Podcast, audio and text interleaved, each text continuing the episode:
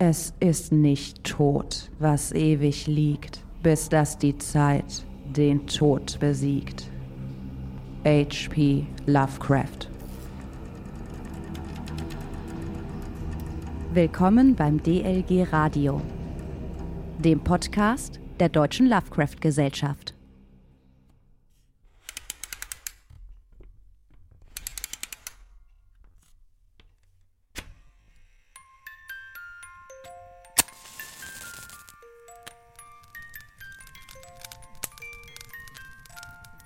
Hallo und herzlich willkommen zu einer neuen Folge vom DLG Radio, der letzten Folge für dieses Jahr, denn es steht Weihnachten vor der Tür. Das habe ich mir doch mal als Gelegenheit genutzt, um ein gemütliches Kaminfeuergespräch zu starten. Und zwar zusammen mit Nils. Hallo. Und Jonas. Hallöchen. Zu dritt wollen wir heute mal ganz locker darüber plaudern, was Weihnachten eigentlich mit Grusel, Geistern und kosmischen Horror zu tun hat. Äh, dabei werden wir natürlich auch darauf eingehen, welche Verbindung Lovecraft zu Weihnachten hatte. Wir werden auch über das ein oder andere Werk von ihm reden. Aber wir werden durchaus auch den Blick über Lovecraft hinauswerfen und natürlich auch darüber reden, welche Verbindung wir selbst zu Horrorgeschichten an Weihnachten haben oder vielleicht auch Tipps mitbringen. Wir schauen mal. Aber für jetzt würde ich sagen, hüpfen wir doch mal direkt ins Thema rein. Nils, Jonas, was verbindet ihr denn mit Weihnachten und Grusel?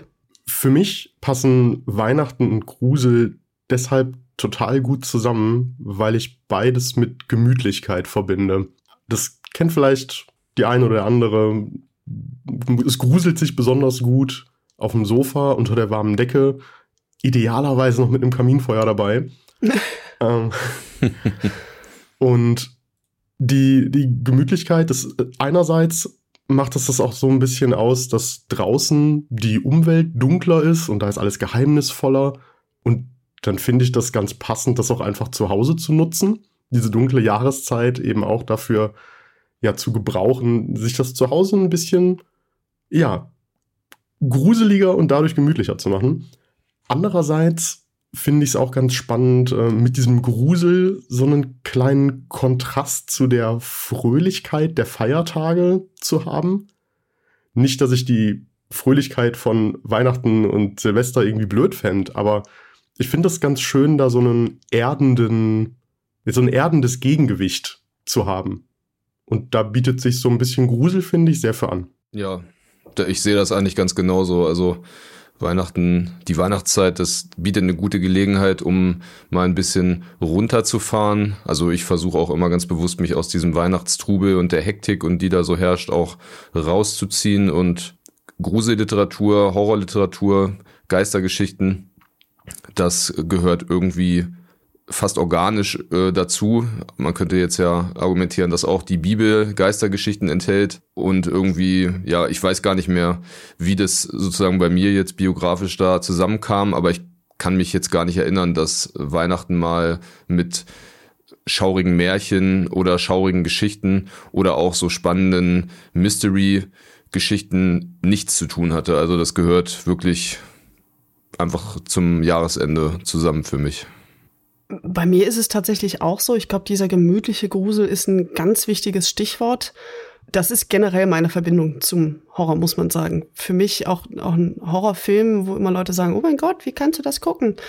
Ähm, ich finde, ganz oft ist das echte Leben gruseliger und so ein Horrorfilm ist zwei Stunden mal gerade aus der Realität aussteigen und Gott sei Dank sind das nicht meine Probleme. Beim ja. Lesen natürlich genauso. Und an Weihnachten ist es so, dass das für mich ganz oft die Gelegenheit ist, wo ich auch mal ein bisschen mehr Zeit wieder habe, wo ich ähm, meine Leseliste ein Stück weit aufarbeite. Und das sind dann eben ganz oft Gruselsachen. Das heißt, wenn ich einfach gucke, was, was lese ich denn auch so um die Weihnachtszeit rum, dann sind das fast auch immer ähm, Geistererzählungen, Horrorromane, was aus der Ecke eben. Ja. Aber ähm, wie ist es denn bei Lovecraft gewesen? Ich weiß, dass du, Nils, sogar ein paar biografische Daten zu Lovecrafts Beziehung zu Weihnachten zu erzählen hast. Ja, Lovecraft war natürlich ein großer Liebhaber der Weihnachtszeit oder was heißt natürlich? Man könnte natürlich auch denken, da er ja bekanntlich kein Christ war, dass das Weihnachtsfest für ihn vielleicht gar nicht so wichtig gewesen wäre, aber äh, es hatte eben natürlich keine religiöse Bedeutung. Aber Weihnachten ja, weckte in ihm Erinnerungen an seine frühe Kindheit. 1890 geboren hat er ja äh, dann ungefähr bis Mitte der Nullerjahre des frühen 20. Jahrhunderts in der Angel Street in Providence gelebt mit seinen Eltern und seinem Großvater. Und das ist so eine Zeit für ihn, die sowieso auch immer sehr von ihm nostalgisch verklärt oder idolisiert wurde, rückblickend. Und das ist für ihn eigentlich essentiell auch verbunden mit der Erinnerung an fröhliche Weihnachtsfeste.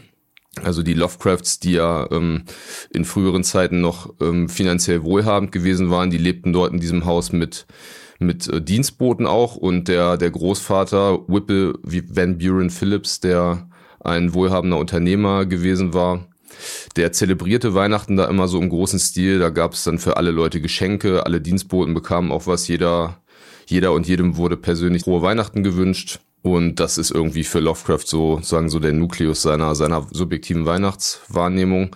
Und er erinnert sich auch in seinen Briefen immer wieder gern an das erste Geschenk, was er da bekommen hat. Ähm, da hat er von seiner Mutter die ähm, eine englische Ausgabe der Arabian Nights bekommen, also die Geschichten aus Tausend und einer Nacht, was ja für ihn auch ein wichtiges, frühes, fantastisches Werk war. Und so ist es eigentlich sein ganzes Leben äh, geblieben. Seine, eine seiner Tanten hat das mal beschrieben in einem Brief, dass er also Weihnachten wirklich immer extrem geliebt hat. Er hat Zeit seines Lebens immer darauf bestanden, dass man einen Weihnachtsbaum besorgt. Er hat immer das ganze Haus festlich dekoriert.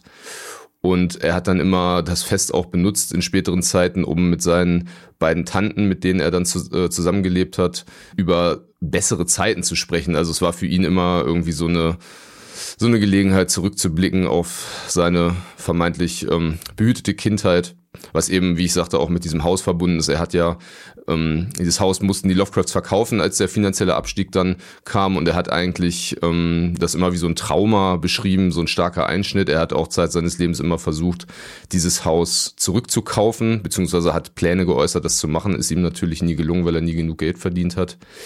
Ist tatsächlich auch ein recht stattliches, so ein, so ein urbanes ja, ist kein Herrenhaus richtig, aber so ein urbaner Familiensitz äh, der Zeit und dem Stand der Familie damals angemessen. Da gibt's auf hplovecraft.com auch ein Bild, das kann man sich vielleicht mal angucken. Das, ist, das Gebäude ist aber in den 60er Jahren abgerissen worden. Ähm, aber das war für ihn auf jeden Fall so eine Verknüpfung mit dem Weihnachtsfest. Um da vielleicht mal gerade einzuhaken, was, was mich sehr überrascht ist, das hätte ich nicht gedacht, das ist in gewisser Weise eine sehr konventionelle ein sehr konventionelles Verhältnis zu Weihnachten. Zumindest eins, wie, wie man es beispielsweise in vielen amerikanischen Filmen immer sieht. Ne, die, äh, äh, die desillusionierten Erwachsenen, die so ein bisschen dem Weihnachten ihrer Kindheit hinterher trauen. Mhm. Das hätte ich tatsächlich nicht gedacht, wobei es eigentlich keinen Grund gibt, davon auszugehen, dass es bei Lovecraft anders geht. Wahrscheinlich, weil er in vielen Briefen, in vielen Essays immer sehr nüchtern auch so ein bisschen abgewandt von der modernen Welt wirkt und mm. vieles von dem, wie du es beschreibst, hört sich aber auch schon nach einem sehr modernen Weihnachtsfest an. Diese Idee von alle feiern zusammen und selbst die Dienstboten kriegen noch was. Finde ich ganz spannend. Äh, in die Richtung habe ich tatsächlich auch gerade so ein bisschen gedacht, dass er mit diesem mit diesem Gedanken an, ah ja, damals als Kind dieses Weihnachten und ah, dann erinnere ich mich noch an ein ganz bestimmtes Geschenk, das ich bekommen habe, ob es jetzt das allererste war oder nicht, aber ja. ne, sei mal dahingestellt. Ja. Ein Buch ist da natürlich auch so ein, nochmal so ein ganz bestimmtes Geschenk. Ich ja. würde jetzt behaupten, dass fast jeder irgendwie sich an irgendein Buch erinnert, das es zu Weihnachten gegeben hat. Bei mir war das in, als Kind war das der erste Harry Potter Band, den ich dann sofort angefangen habe zu lesen. Mhm, mh. Vor ein paar Jahren war es die Gesamtausgabe von Lovecrafts Fiction, die ich dann zu Weihnachten bekommen habe. Aber äh, was ich so dachte, ist, dass er damit ja ganz vielen Menschen, glaube ich, auch ziemlich nah ist mit diesem äh, ja Weihnachten verklärt, an Kindheit denken und so weiter. Das, das ist ja sehr naheliegend eigentlich. Das mhm. Ja. Ist vielleicht deshalb dann nicht so naheliegend, weil das vielleicht nicht so der die Ecke ist, der, in der wir an Lovecraft denken, wie du gesagt hast. Andererseits ist es ja aber auch so ein bisschen wieder dieses, ach ja, damals, auch wenn das nur sein persönliches damals ist, aber es ist ja schon auch so diese Rückbesinnung irgendwie. Du meinst, es ist ein Lovecraftisches, früher war alles besser? Ja, ein Stückchen vielleicht, aber schon in so einem Rahmen, den glaube ich irgendwie die meisten Menschen auch nachvollziehen können. Mhm. Mhm. Ja, ähm, also es ist, es ist so ein bisschen, ich bin da auch so ein bisschen zwiegespalten. Also auf der einen Seite kann man sich da natürlich total reindenken. Also ja, natürlich, äh, ich habe auch entsprechende Erinnerungen an so glückliche Weihnachtsfeste und auch an Geschenke. Bei mir war es, ähm, äh, wenn ich mich richtig erinnere, auch so ähm, J.R.R. Tolkien, der in meiner Kindheit so eine Rolle gespielt hat, wo ich mal was zu Weihnachten bekommen habe. Ähm, so aus dem Herr der Ringe Kosmos. Bei mir auch.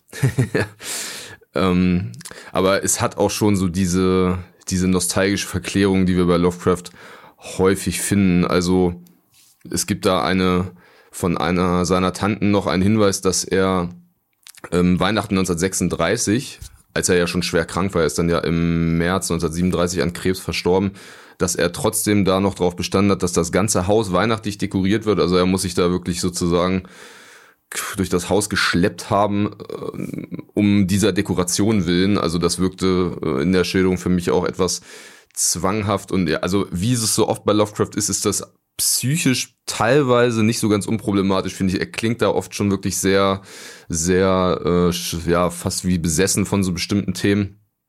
Und mhm. ich würde schon auch sagen, also es verbindet sich bei ihm auch mit so in Ansätzen politischen Positionen, also ja als jemand, der so den ähm, von einer rechten Position den kulturellen Aspekt ja immer stark betont hat, da sind so diese kollektiv dominanten ähm, Normen, Sitten und Gebräuche natürlich für ihn irgendwie so gemeinschaftsstiftende Prozesse auch und die muss man dann auch unterstützen. Also da gibt's mehrere Briefstellen, wo dann irgendwie zu Weihnachten so ja eine so ein so ein, so ein Aufschrei, oh glorious tradition äh, so und so so Sachen. Also er ähm, hat Weihnachten auch wirklich einfach als einen als so einen Traditionskokon gesehen, in dem dann irgendwie noch mal alles so ist, wie es wie es sein soll seiner seiner Ansicht nach, so aus so einer konservativen Sicht ist vielleicht nicht ganz so dominant bei seinen Weihnachtserinnerungen diese politische Note wie bei anderen Aspekten seines Denkens, aber man findet das da schon auch, würde ich sagen.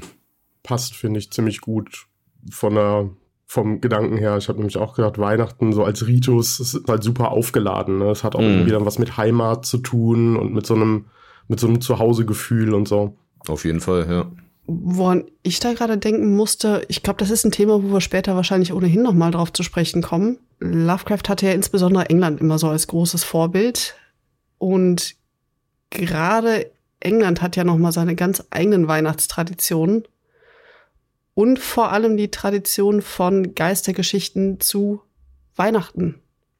Was denke ich mal bei Lovecraft auch Anklang gefunden haben wird. Also ich denke hier an Dinge wie Charles Dickens A Christmas Carol mhm. aber auch die Kurzgeschichten von Emma James, die Lovecraft ja sehr mochte. Was mir einfällt zum Thema Tradition, Tradition bewahren, dass das etwas ist, was bei Lovecraft sehr viel Anklang findet, ist, dass im 19. Jahrhundert die Autoren wie Charles Dickens, aber auch viele weibliche Autorinnen übrigens, diese Geistergeschichten zu Weihnachten zu einem kulturellen Erbe erklärt haben und das danach gezielt gefördert haben, um eben zu sagen, das hier ist etwas, was das Urenglische ausmacht. Auch muss man bedenken, 19. Jahrhundert zum Zeit vom Kolonialismus, wo auch mhm. einfach ein Stück weit die englische Identität hinterfragt wird. Und ich denke, dass man da an der Stelle durchaus eine Verbindung zu Lovecraft schaffen kann, eben in diesem Aspekt von Tradition bewahren und Tradition vor allem übers Schreiben bewahren. Darüber auch, was man schreibt.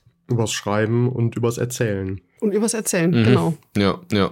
Und eben auch durchs Zusammenkommen. Also um das Thema zumindest biografisch abzuschließen, würde ich gerne noch kurz eine kleine Anekdote berichten, die ähm, einmal mehr diese, diesen Mythos von, von Lovecraft als Einsiedler äh, sozusagen angreift. Also Lovecraft mhm. hat ja eben nachdem seine Mutter Anfang der 20er gestorben war, dann erstmal mit seinen Tanten gelebt, aber er hat dann ja äh, später auch, äh, war, er einige Jahre verheiratet mit Sonja H. Green und hat dann auch einige Jahre in New York gelebt und New York ist dann ja auch nachdem er wieder zurück nach Providence gezogen war, Ende der 20er für ihn immer ein Anknüpfungspunkt geblieben, weil da viele Leute waren, die er kannte, viele Leute, mit denen er befreundet war und mit denen er sich regelmäßig getroffen hat und eben auch an Weihnachten.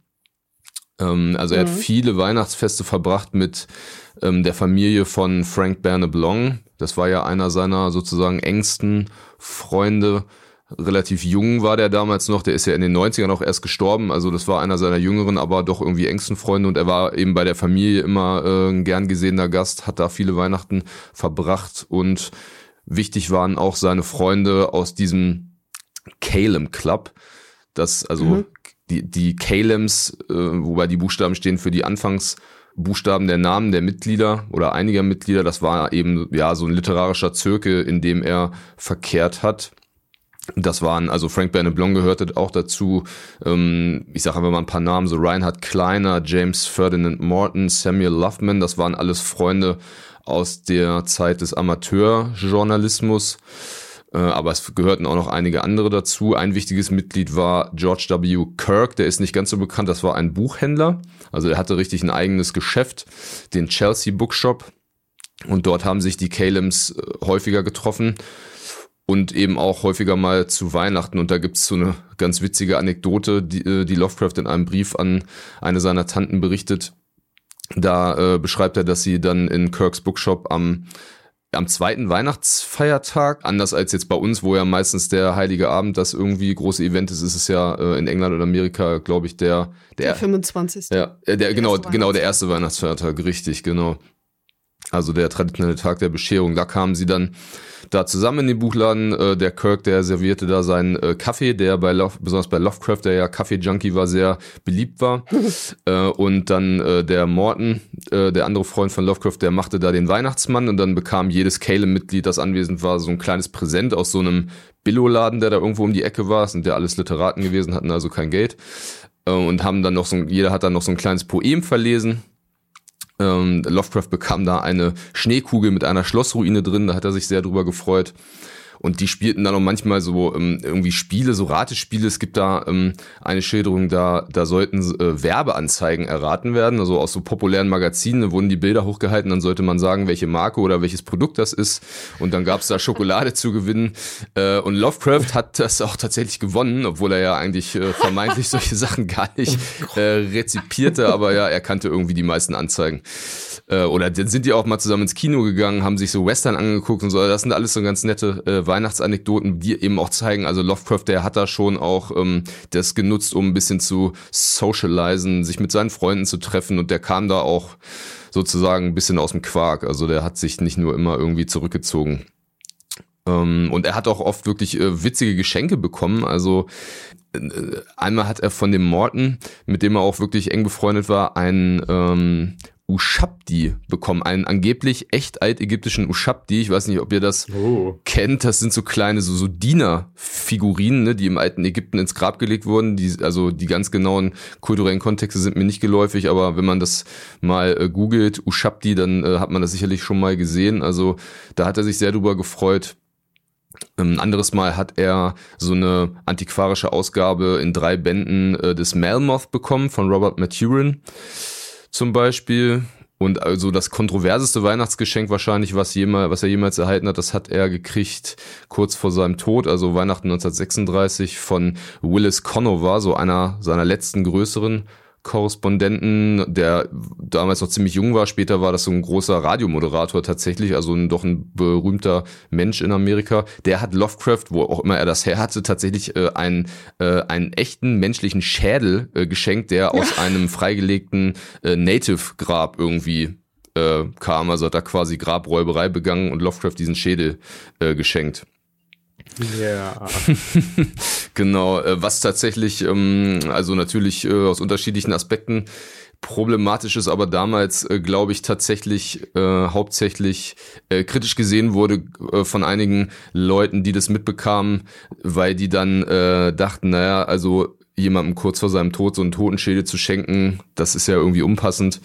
Äh, rückblickend gesehen, naja, das konnte der Conover natürlich nicht wissen.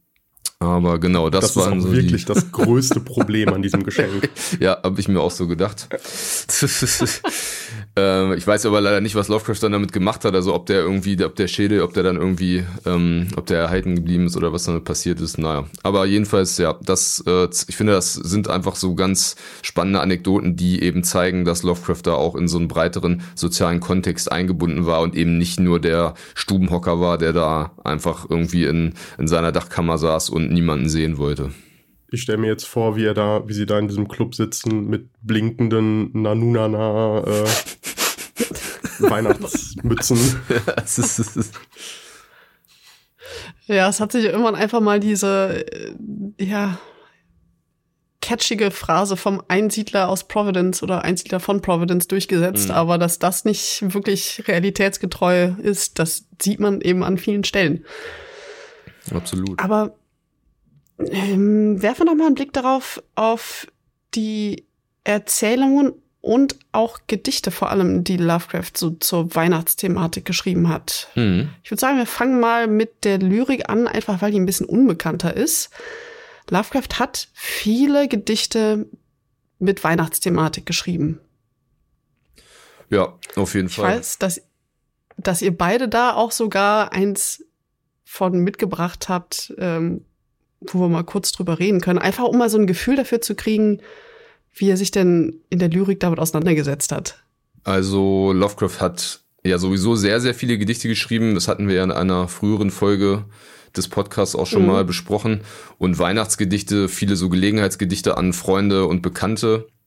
Da er ja ähm, sowieso auch als notorischer Briefeschreiber ein großer Freund dieser Christmas Card Tradition war, ähm, da hat er durchaus einiges verfasst. Also ich, irgendwo war mal die Rede von über 100 solchen Weihnachtsgelegenheitsgedichten. Das weiß ich jetzt nicht, ob das wirklich stimmt, aber auf jeden Fall sind es einige. Das sozusagen, wenn man so will, vom Korpus her wichtigste ist sicherlich das Old Christmas. Das ist ein sehr langes Weihnachtsgedicht, wo er einen Weihnachtsabend im frühen 18. Jahrhundert, also zur Zeit von Queen Anne in England, beschreibt.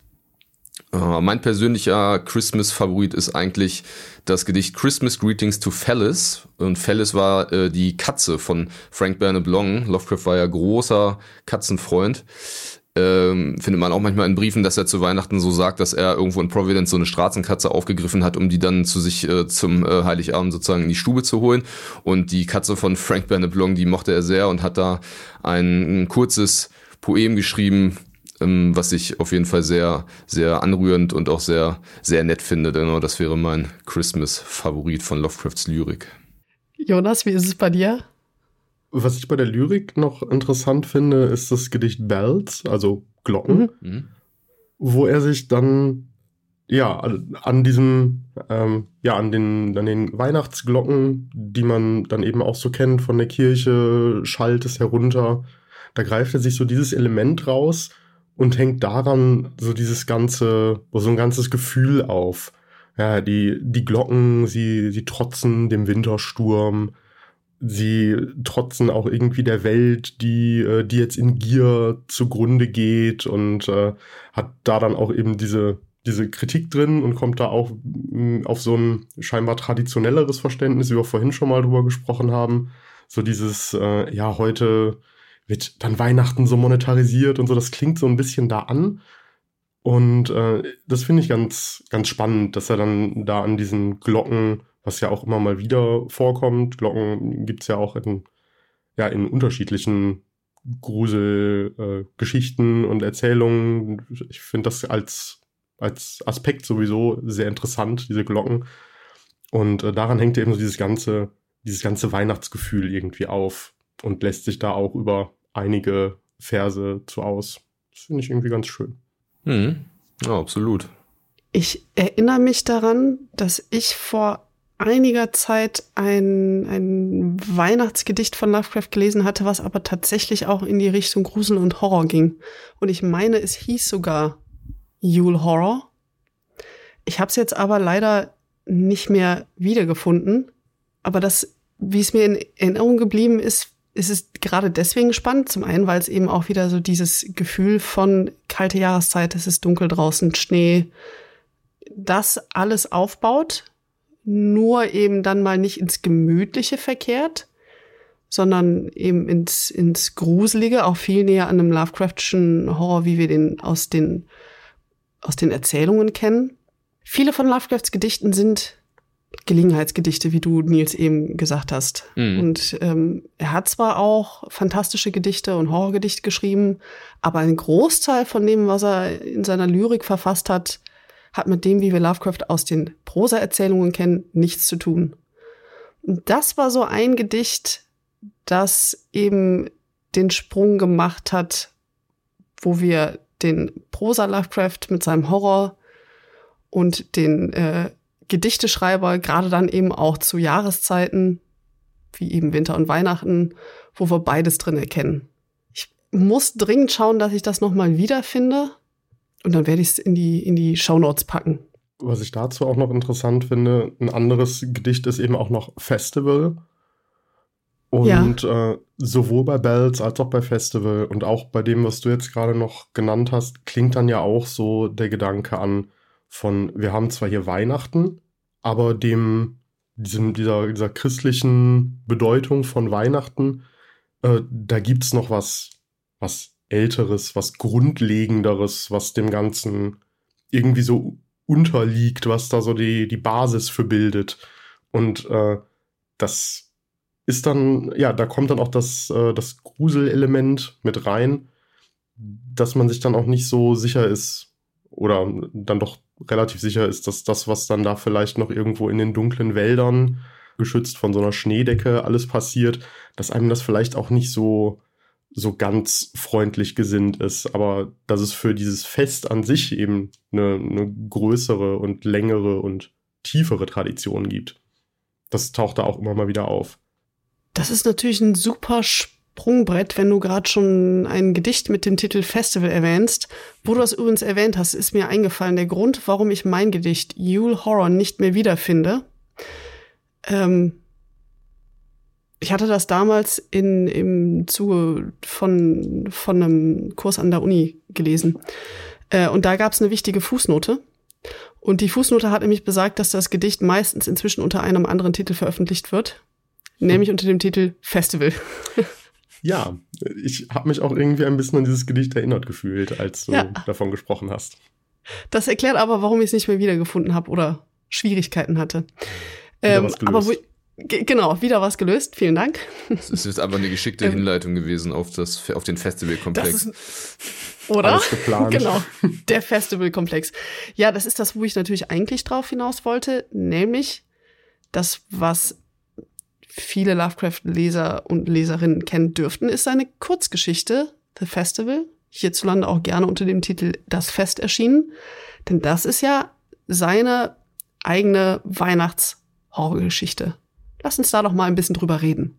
Was ich selber an der Geschichte sehr mag, ist genau das, was du, Jonas, eben beschrieben hast. Es ist offensichtlich eine Geschichte, die sich mit Weihnachten auseinandersetzt und direkt in den ersten Absätzen wird aber deutlich gemacht, nein, nein, hier geht's nicht um Weihnachten, also sprich das, was die Christen mal aus einem Fest gemacht haben. Hier geht es um das Fest, was davor kam. Und dann passieren natürlich Lovecraftsche Dinge. Also das äh, kurz zusammengefasst, die, die Erzählung spielt im sagenumwobenen, von Lovecraft erfundenen Ort Kingsport, ähm, wo eben die ursprüngliche Tradition, die vor dem christlichen Weihnachten kam, noch gefeiert wird. Und wie wir uns alle denken können, ähm, ist das, ja, Lovecraftscher Horror, der dann im Rahmen dieser Festlichkeit sich entspinnt. Und was ich daran aber mag, ist, dass Lovecraft eben sehr genau darauf eingeht, dass es etwas vor Weihnachten gegeben hat, dass dieses christliche Weihnachten äh, ein Feiertag ist, der auf einen viel älteren Feiertag aufgepfropft wurde, was ja der Realität entspricht. Mhm. Was er dann daraus macht in seiner Erzählung, ist natürlich erstmal was ganz anderes. Aber das sind so kleine Feinheiten, das macht Lovecraft gerne in seinem Werk, dass er schon von, von der Realität irgendwo ausgeht und das dann mit einem eigenen Spin verseht, um eben seinen Horror entstehen zu lassen. Also diese Geschichte, ich mag die persönlich auch eigentlich recht gerne. Ich finde dieses, diese Prozession, die da beschrieben wird und dann mit der Verbindung oder dem Hinweis auf dieses vorchristliche, die vorchristliche Zeit, das finde ich hat durchaus ein gruseliges Potenzial.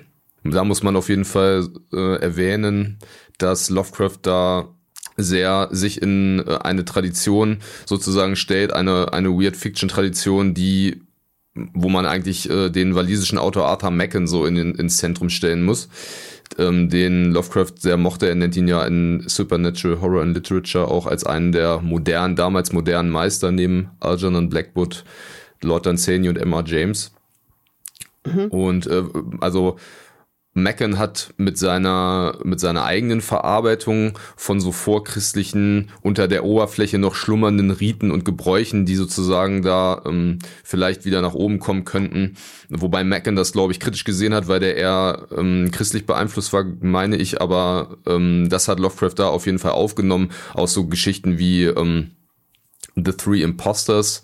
Das ist so ein, ist ein Roman von, von, von Arthur Macken, der so in verschiedenen, oft auch in verschiedenen Kurzgeschichten äh, aufgeteilt erscheint.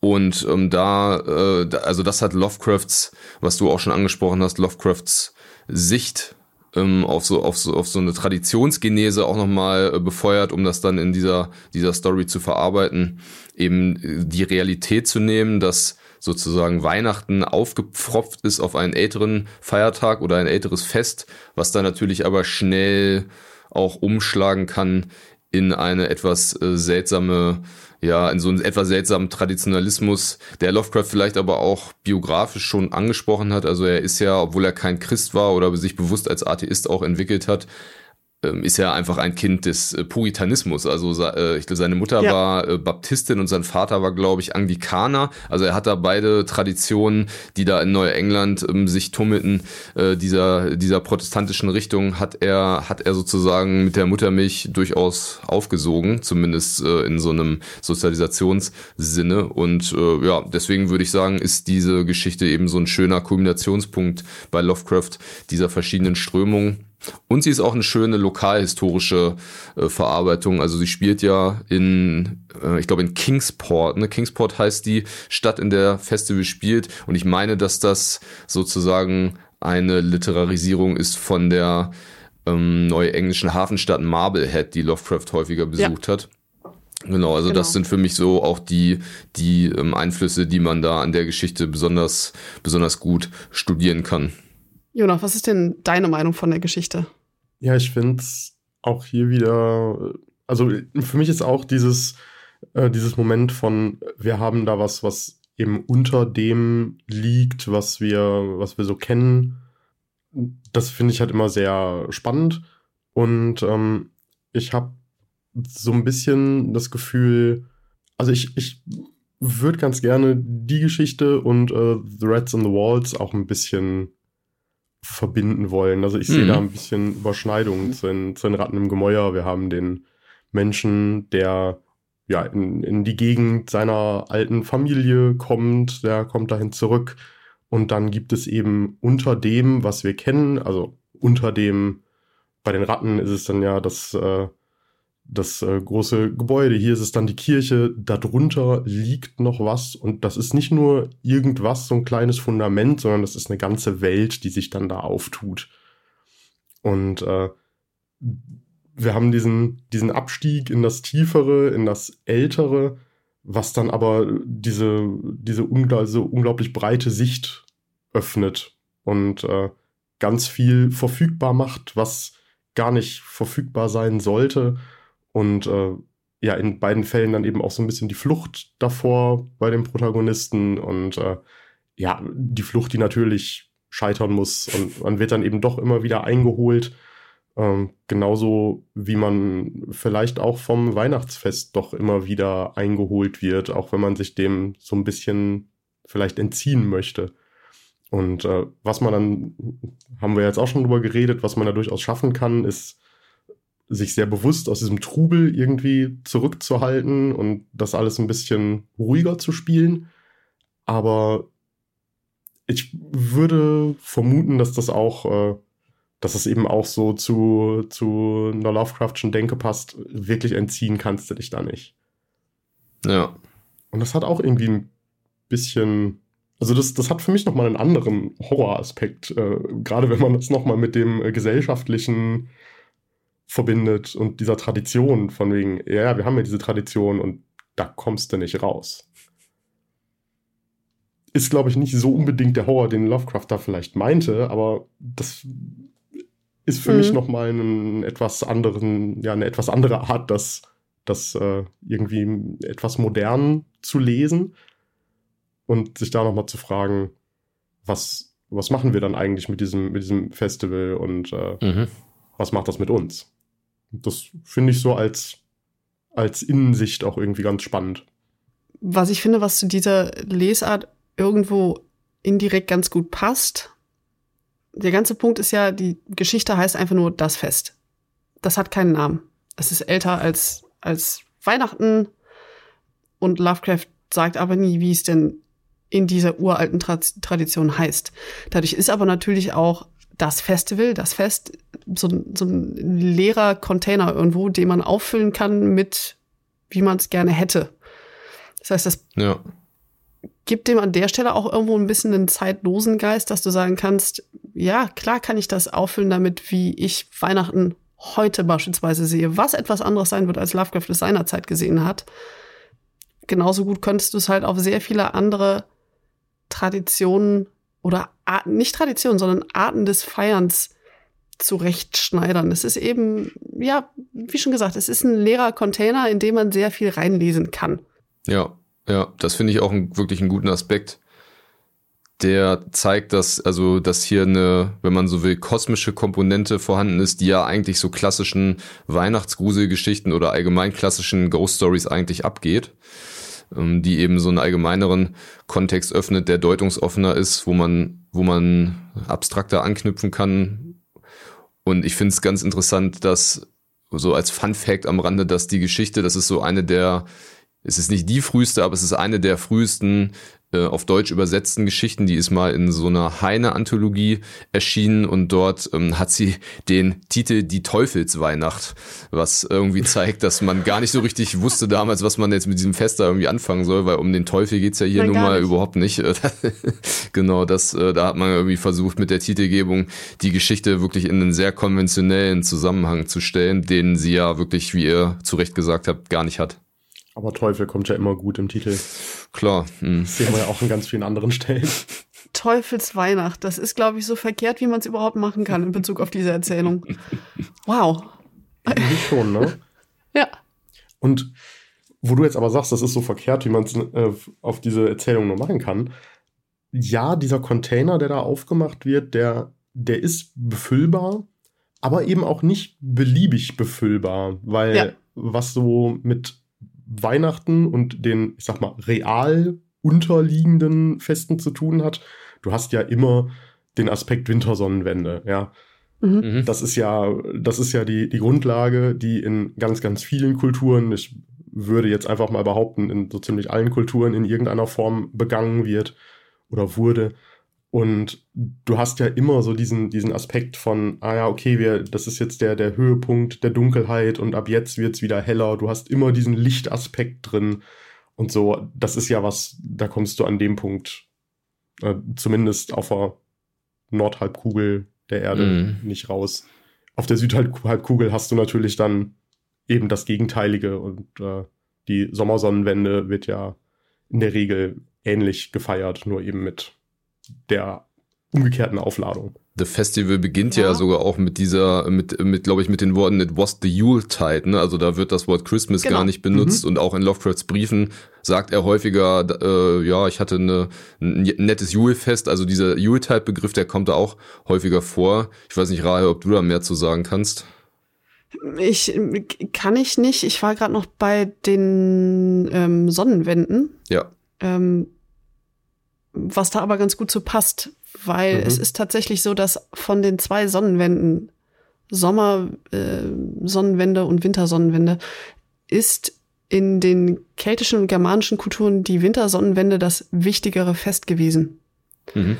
Ähm, was einfach was damit zu tun hat, bis hierhin sind die Tage immer kürzer geworden, die dunkle Jahreszeit wird, ist, ist länger geworden, es ist kälter geworden. Und ab dem Moment hast du aber einen Neuanfang. Ab jetzt werden die Tage wieder länger. Das ist übrigens auch, ich hatte ja eben gesagt, ähm, dass Weihnachten auf andere Feiertage aufgepfropft worden ist. Es ist kein Zufall, dass wir Weihnachten sehr kurz nach der Wintersonnenwende feiern.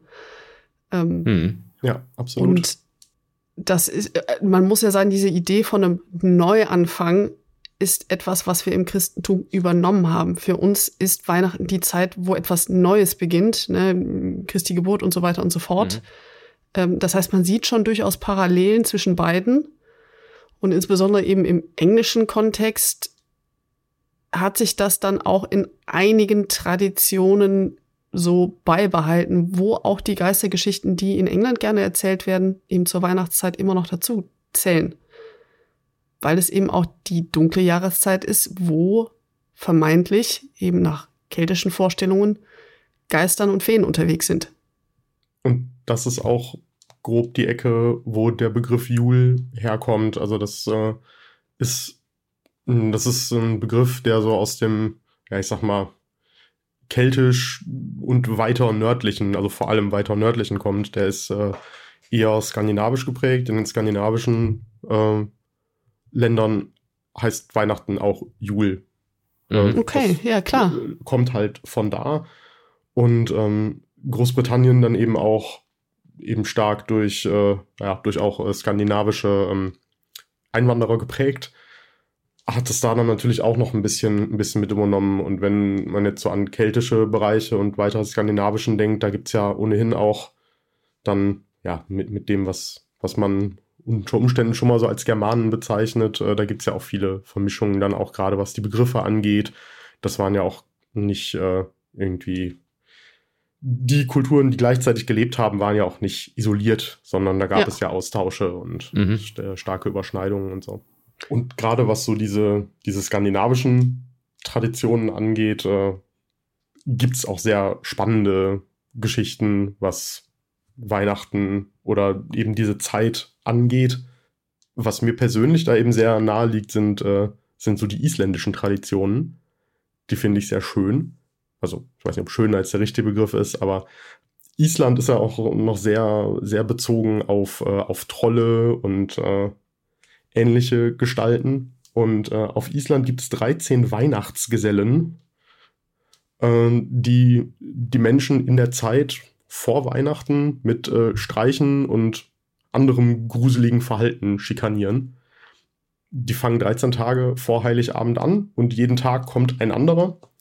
Einer versetzt die Schafe im Stall in Panik, ein anderer stiehlt Töpfe und Pfannen, noch ein anderer schlägt mit den Türen vom Haus und äh, dann gibt's halt auch das ganz klassische Monster unterm Bett. Einer von diesen Typen liegt bei den Kindern unterm Bett und Puh. lauert und guckt hoch und klaut denen was von ihrem Mitternachtssnack. Also Ähm. ich lache gerade, aber das ist tatsächlich eine sehr grauenvolle Das ist wirklich Vorstellung. Richtig grauenhaft. Es ist ziemlich hart. Ähm, diese 13, diese 13 Trolle haben eine Mutter, Gerila. Die sammelt das ganze Jahr über Geschichten über Kinder, die sich schlecht benommen haben. Und wenn der Winter einbricht, dann macht sie sich so langsam auf den Weg über die Insel und fängt die Kinder ein. Die verschleppt sie dann in ihre Höhle und kocht da draußen einen Eintopf, der sie bis zum nächsten Winter versorgt. Okay.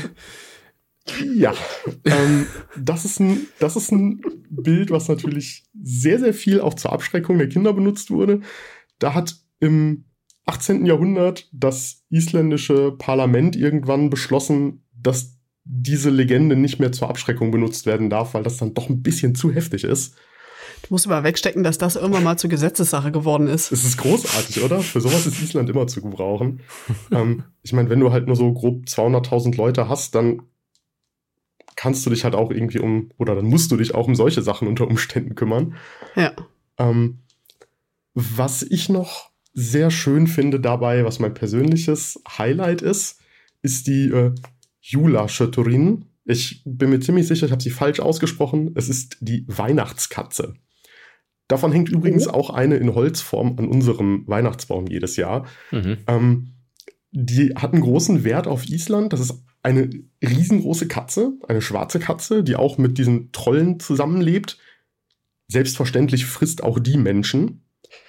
Aber eben nur die, die zu Weihnachten kein neues Kleidungsstück zu präsentieren haben. Mhm. Das ist sehr spezifisch. Das ist seltsam spezifisch, ja. Aber was ich halt an diesen Geschichten super schön finde oder spannend finde, die haben halt alle einen, die haben zwar diesen, diesen moralischen Charakter oft mit den Kindern, hier benehmt euch, sonst ne, kommt der, der unter deinem Bett liegen bleibt oder so.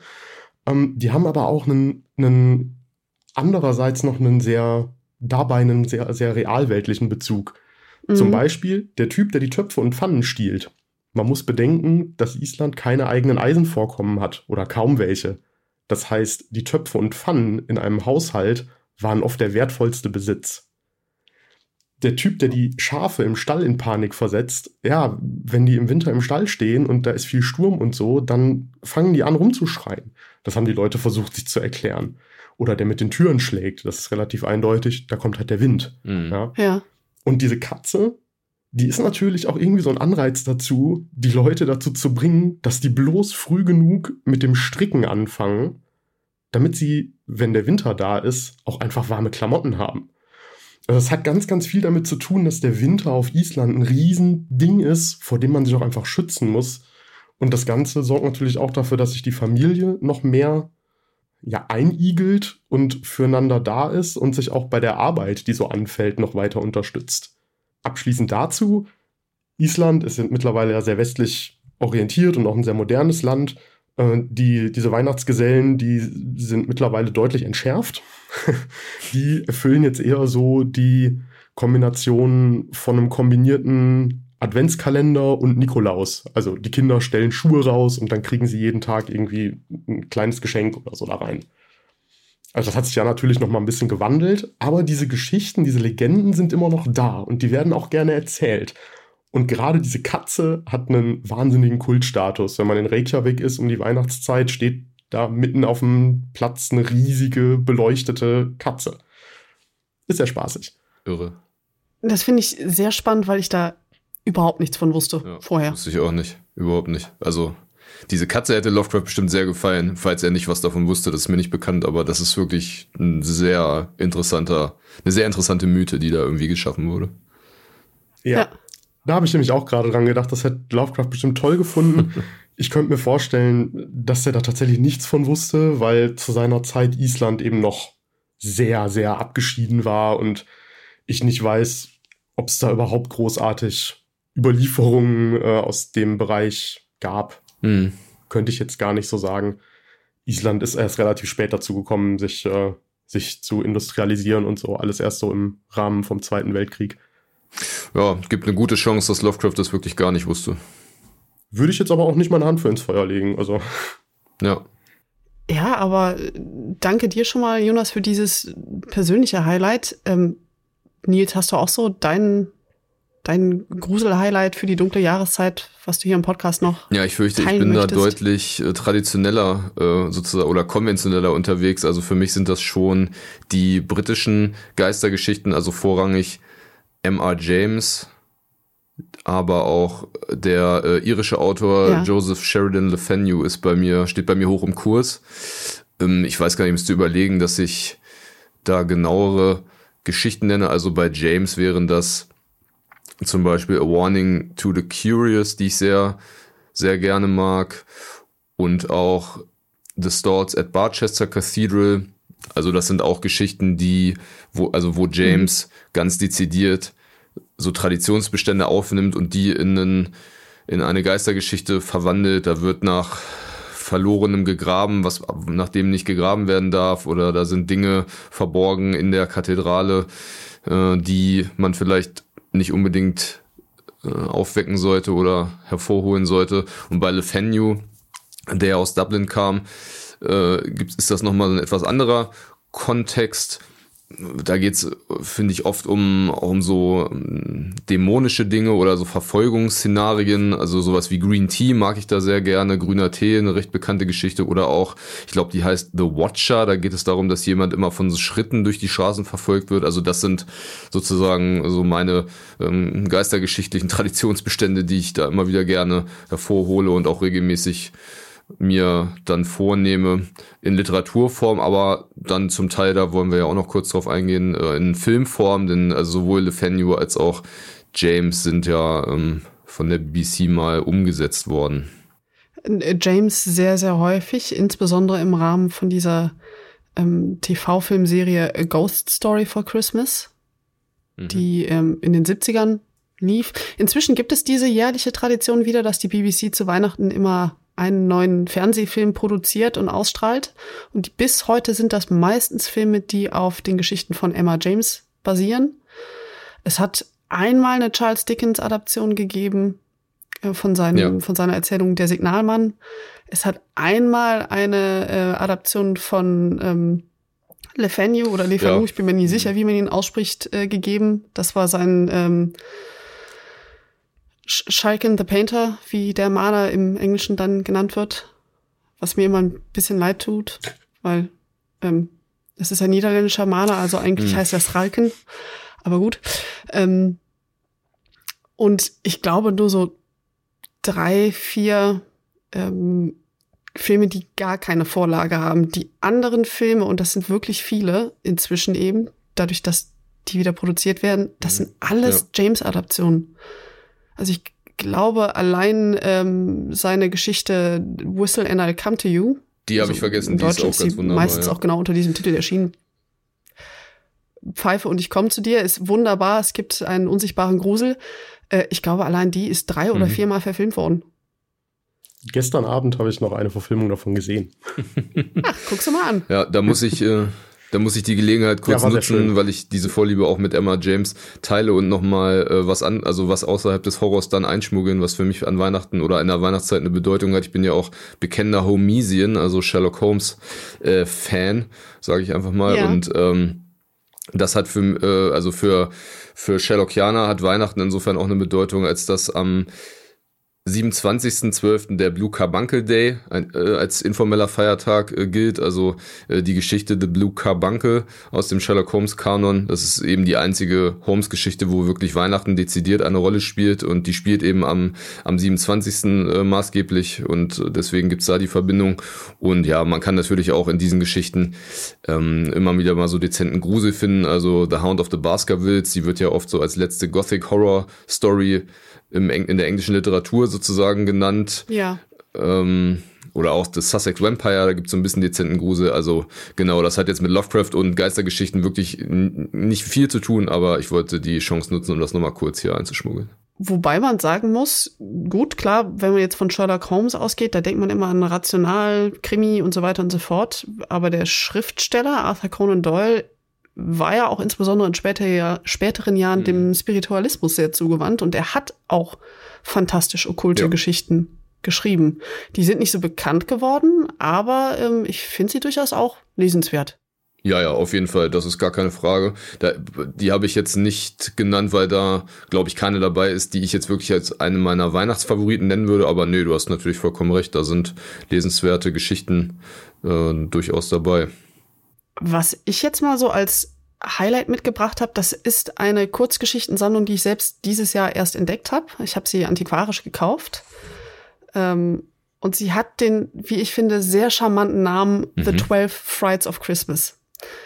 Ähm, es gibt ja ähm, die Weihnachtstradition, die eben insbesondere im englischsprachigen Raum noch aufrechterhalten wird, dass sich Weihnachten über zwölf Tage erstreckt, eben bis zum, bis zum 6. Januar. Ähm, das kennen wir hierzulande auch, aber wer schon mal Weihnachtsmusik hört, kennt beispielsweise vielleicht den englischen Song ähm, The Twelve Days of Christmas. Das heißt, der Titel hier ist eine sehr eindeutige Anspielung darauf, nur hier sind es eben die Twelve Frights of Christmas. das Ganze ist herausgegeben von Isaac Asimov, Charles Waugh und äh, Charles Waugh und mm. Martin Harry Greenberg.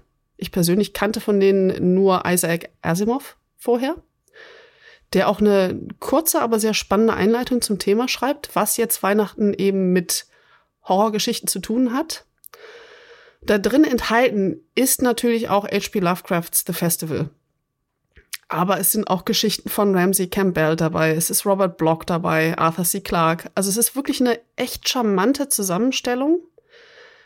Man würde jetzt vom Titel her meinen, dass zwölf Kurzgeschichten drin sind. Ähm, aber üblicherweise gibt es zu Weihnachten ja auch ein Geschenk. Deswegen sind es hier tatsächlich 13. Sehr gut. Und ich habe auch mal überlegt, ähm, Isaac Asimov hat auch bei anderen Kurzgeschichtensammlungen für denselben Verlag, also das Ganze ist bei Avon Books erschienen. Ähm, er hat für denselben Verlag mehrere Anthologien rausgebracht. Es gibt von ihm also auch die 12 Crimes of Christmas, was dann eben eine Krimi-Anthologie ist. Und da habe ich mir schon überlegt, die würde ich mir wahrscheinlich für nächstes Jahr zu Gemüt führen. Ja, das klingt auf jeden Fall gut. Äh, die, äh, die, ich, die beiden anderen Herausgeber äh, kenne ich dem Namen nach, weil die, also Greenberg und War, weil die auf jeden Fall auch so im Occult Detective Bereich früher bei Avon Books so ein, zwei Sachen gemacht haben. Äh, aber mehr weiß ich über die tatsächlich auch nicht. Aber das klingt auf jeden Fall sehr interessant. Also das, äh, ich wusste auch jetzt gar nicht, dass Asimov da in so einem Kontext auch äh, herausgeberisch tätig war und dass Arthur C. Clarke eine Horrorgeschichte geschrieben hat, auch das war mir, glaube ich, unbekannt. Ja, die Geschichte, die hier drin enthalten ist, ähm, das kann ich ja auch mal gerade sagen, das ist The Star von 1955. Ich habe sie allerdings noch nicht gelesen, weil die kommt eher zum Ende und ich bin mittendrin. ja gut, dann hätte ich gesagt, das war doch unser gemütliches Kaminfeuergespräch. Ähm, danke an euch beide, dass ihr euch die Zeit genommen habt, dass wir mal ein bisschen über Lovecraft, Weihnachten und die Themen darüber hinaus reden können. Sehr gerne. Ja, es war mir eine große Freude. Ich möchte mich natürlich an der Stelle auch an, bei unseren Zuhörerinnen und Zuhörern bedanken. Ich möchte aber vor allem auch jetzt, wo das Jahr sich dem Ende neigt, die Gelegenheit nutzen, äh, dem Team vom DLG-Radio zu danken, insbesondere Carsten, der immer für unseren hervorragenden Schnitt, also die für die Postproduktion verantwortlich zeichnet. Ja, und ansonsten würde ich sagen, bleibt mir wenig anderes übrig, als euch allen frohe Festtage zu wünschen. Und wir hören uns wieder im Jubiläumsjahr der DLG. Also, bis dahin. Frohe Weihnachten, bis dann. Frohe Weihnachten und alles Gute. Macht's gut.